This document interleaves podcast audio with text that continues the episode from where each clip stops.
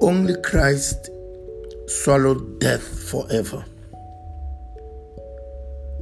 He will swallow death forever. The sovereign Lord will wipe away the tears from all faces. He will remove his people's disgrace from all the earth. The Lord has spoken. The word provides that in Isaiah 25, verse 8. And my reflection on that is that death has separated us from our loved ones forever. It has caused division of great nations on earth.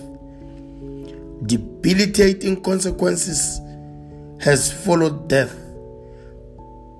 Myriad problems about and abound due to death. People die from fear of death. The sting of death is painfully painful. Death buried kingdoms and fiefdoms alike in the Mother Earth.